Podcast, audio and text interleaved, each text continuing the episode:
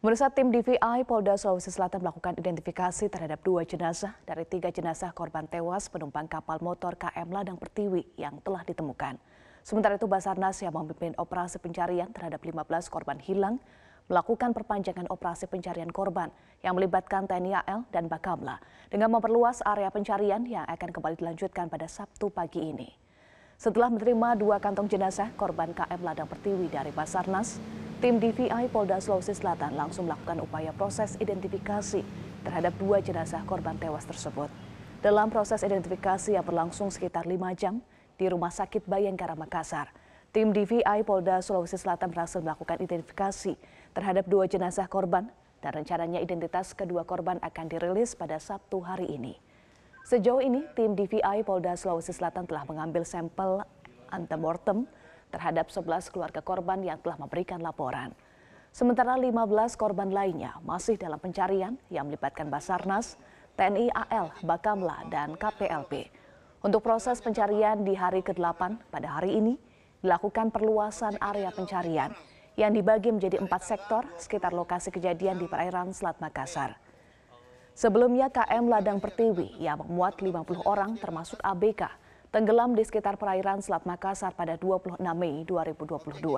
Saat melakukan pelayaran dari Pelabuhan Rakyat Pautere Makassar, tujuan Pulau Pemantauan, Kabupaten Pangkep. Hingga saat ini 31 penumpang telah berhasil ditemukan dalam keadaan selamat dan 15 lainnya masih dinyatakan hilang. Jadi untuk di Potere, eh, data antemortem, orang-orang yang lapor sampai saat ini eh, apa eh, untuk sementara kita pindahkan ke Bidokes Polda Sulawesi Selatan. Jadi nanti kalau ada keluarga yang masih merasa kehilangan atau eh, belum kembali ya silakan datang di eh, kantor Bidokes Polda Sulawesi Selatan. Jadi antemortem yang sudah kami terima ya total ada eh, 11 pelapor. Kita akan bagi empat sektor. Tadi dari hasil briefing yang kami laksanakan, eh, sektor satu akan disapu oleh teman-teman dari eh, TNI Angkatan Laut dengan KRI Sulupari. Kemudian sektor dua akan disapu oleh teman-teman dari teman-teman KPLP, kapal-kapal KPLP, KN Grantin dan KN Trisula. Kemudian sektor tiga lebih dekat ke LKK akan disapu oleh teman-teman dari Bakamla. Alut yang digunakan adalah KN Kuda Laut. Kemudian sektor 4 sendiri di sekitaran wilayah Pulau Pamantauan dan sebelah barat Pulau Pamantauan akan disapu oleh KN Sarkamajaya. Jadi kami berharap usaha maksimal yang kami laksanakan dengan teman-teman atau unsur-unsur yang terlibat dalam operasi pencarian ini. Nenek di Kabupaten Musirawa, Sumatera Selatan yang telah mendaftar haji pada tahun 2011 lalu batal berangkat haji pada tahun ini. Batalnya sang nenek untuk menunaikan ibadah haji lantaran adanya aturan batasan usia yang ditetapkan oleh pemerintah Arab Saudi. Perasaan sedih bercampur kecewa dirasakan Nyitiah, nenek berusia 73 tahun, asal desa Triwikaton, Kecamatan Tugumulyo, Kabupaten Musirawa, Sumatera Selatan. Sempat tertunda selama dua tahun akibat pandemi COVID-19, kini Nyitiah harus kembali mengubur niatnya untuk berangkat haji ke Tanah Suci pada tahun ini. Padahal segala persiapan haji, termasuk vaksinasi booster, sudah dilakukan sang nenek untuk keperluan saat menjalankan ibadah haji di Tanah Suci. Nyitiah hanya bisa ikhlas untuk tetap menunggu dan berharap di tahun depan dengan kondisi fisik yang masih terbilang mampu, ia bisa berangkat haji. 2011 sudah daftar itu nabungnya. Dan melanda pasar Rawajaya, Kecamatan Tobelo, Kabupaten Halmahera Utara, Provinsi Maluku Utara. 10 bangunan ruko, 14 lapak jual beli kaos dan kasur, 17 kamar kos, 2 unit kendaraan truk dan 3 unit kendaraan roda 2 ludes terbakar. Kebakaran juga memakan korban jiwa, tiga wanita yang diduga merupakan satu keluarga diduga karena terjebak di dalam kamar kos. Ketiga jasad korban baru dapat dievakuasi ke RSUD Tobelo setelah api dipadamkan oleh dua unit mobil pemadam kebakaran serta masyarakat yang menggunakan alat seadanya. Belum diketahui pasti dan kerugian diduga mencapai belum diketahui pasti penyebab kebakaran dan kerugian diduga mencapai miliaran rupiah. Aksi heroik tukang parkir yang berhasil menghentikan jambret dengan tendangannya di Jalan Ahmad Arifin, Kota Pekanbaru, viral di media sosial. Dalam video yang viral, terlihat tukang parkir sedang memandu pengendara mobil yang hendak keluar. Namun tiba-tiba tukang parkir mendengar teriakan minta tolong dari korban jambret. Tukang parkir yang mengetahui dan mendengar teriakan korban langsung menendang sepeda motor yang dikendarai oleh dua penjamret. Kedua penjamret langsung tersungkur hingga hilang kendali. Kedua penjamret yang sempat melarikan diri akhirnya tertangkap warga dan langsung diserahkan kepada pihak berwenang atau pihak kepolisian. Pemirsa seorang wanita nekat naik ke atas kap mobil miliknya saat berupaya mempertahankan kendaraannya yang dicuri di SPBU di kawasan Ciracas, Jakarta Timur. Seperti yang kita saksikan saat ini pemirsa dari rekaman kamera CCTV, wanita tersebut naik ke atas kap mobil yang melaju dari SPBU di Jalan TB Simatupang Ciracas. Naas korban terjatuh saat pelaku memacu kendaraan milik korban yang berhasil dicuri. Kejadian berawal saat korban dan pelaku bertemu di sekitar lokasi SPBU. Pelaku bermodus hendak membeli mobil korban dengan sistem COD. Namun saat tiba di depan ATM untuk melakukan transaksi, Pelaku justru langsung memukul korban di dalam mobil hingga mengalami luka memar. Korban sempat keluar dari dalam mobil untuk meminta pertolongan, namun pelaku langsung membawa kabur mobil korban dan sempat menabrak truk di dalam area SPBU. Kini kasus tersebut telah ditangani oleh Kepolisian Polres Metro Jakarta. Babinsa dan pihak Kelurahan Ipilo Kota Gorontalo melakukan pemeriksaan terhadap pengemis yang viral karena memiliki tabungan hampir setengah miliar rupiah. Selama ini pengemis tersebut kerap minta uang dengan modus menyebarkan proposal sumbangan. Lutfi Haryono mendadak viral setelah beredar buku tabungannya dengan saldo 483 juta rupiah. Lutfi pun mengakui uang ratusan juta rupiah yang tersimpan di dua bank itu merupakan miliknya. Ia mengaku mengumpulkan uang tersebut saat dulu masih bekerja di rumah makan dan juga hasil dari mengemis selama bertahun-tahun. Saat diperiksa, ia berjanji tidak akan menjalankan lagi aksi meminta-minta dengan modus proposal sumbangan tersebut.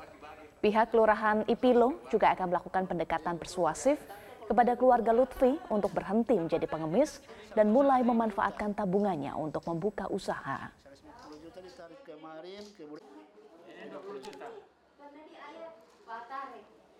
tidak tentu Pak ada yang cuma 50 lebih karena cuma minta cuma minta secara langsung Pak.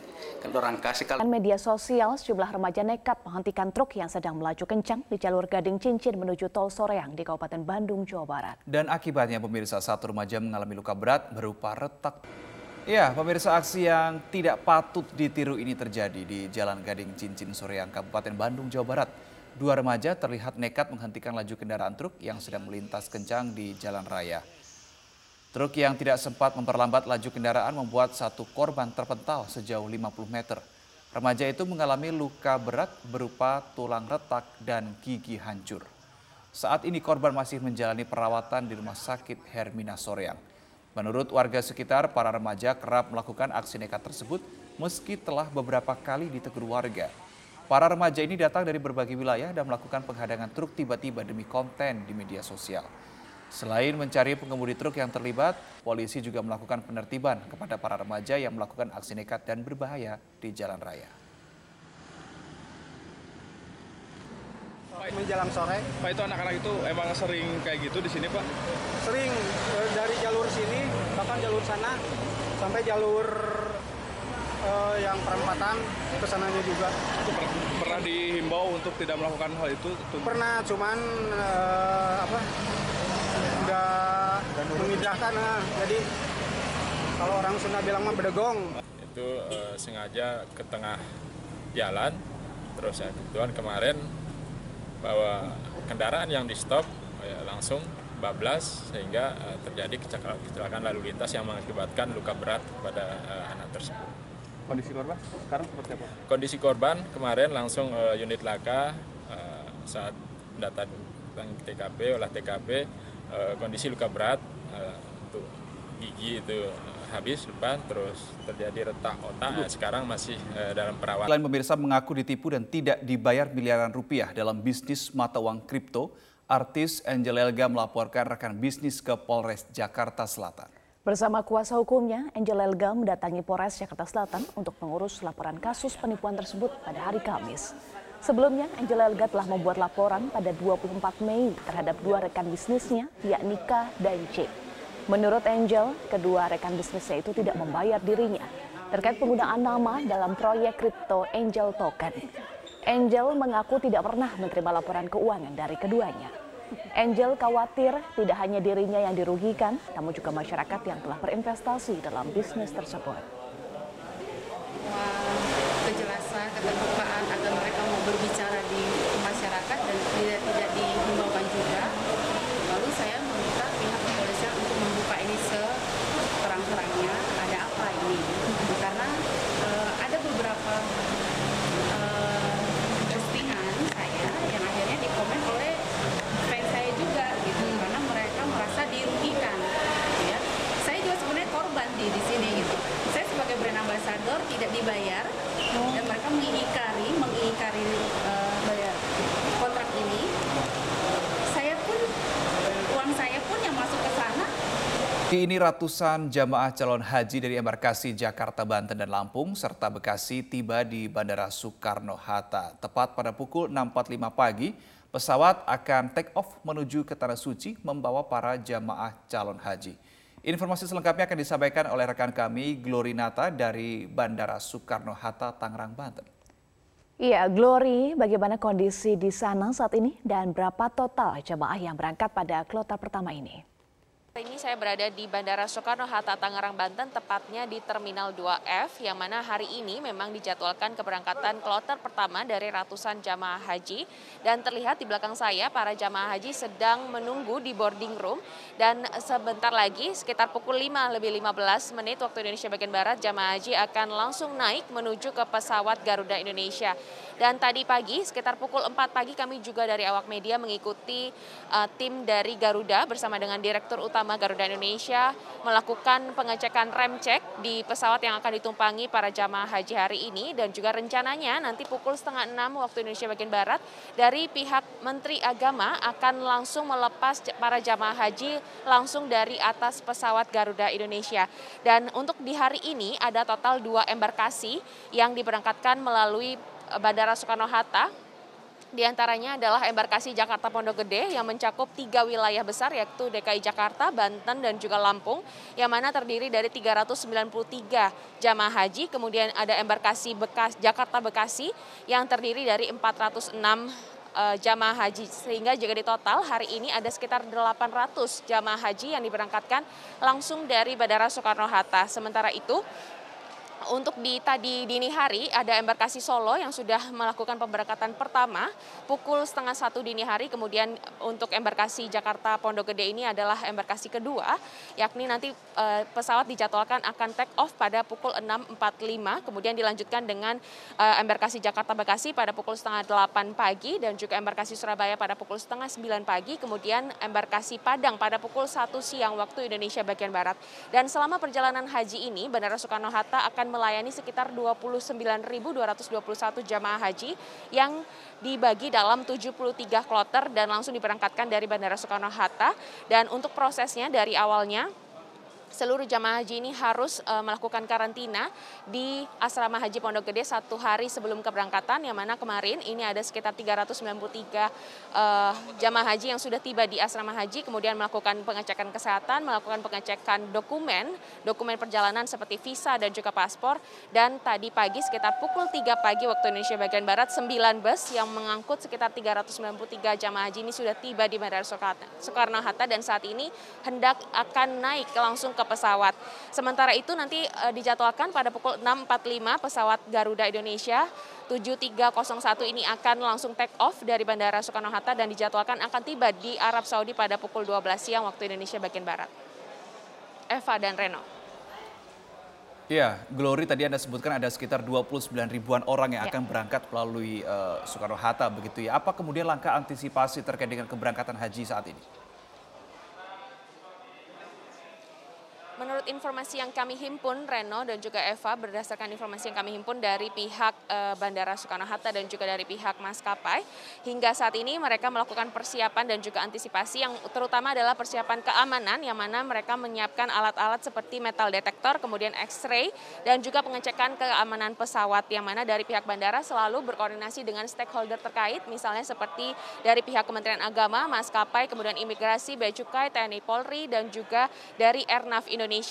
Dan sebagai informasi juga untuk di Angkasa Pura II yang membawahi ada lima bandara yang memberangkatkan uh, jamaah haji di antaranya seperti Bandara Soekarno-Hatta, kemudian Bandara Kuala Namu, Bandara Sultan Mahmud Badarudin, kemudian Bandara Sultan Iskandar Muda dan juga Bandara Minangkabau. Dari lima bandara ini akan memberangkatkan sekitar 41 ribu jamaah yang dibagi dalam 106 kloter dengan sekitar 128 penumpang.